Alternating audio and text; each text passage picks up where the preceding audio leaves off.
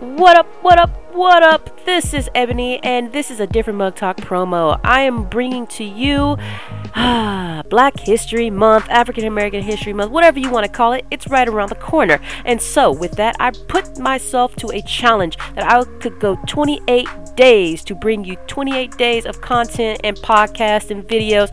And so, I'm going to go hard and heavy this African American Heritage Month, Black History Month, whatever you want to call it. It is about to go down. So, the topic for this African American Heritage Month or Black History Month, I'm just going to call it Black History Month, uh, is on focusing on blacks in comedy, African Americans in comedy, and how comedy has changed the scene for what we know uh, today.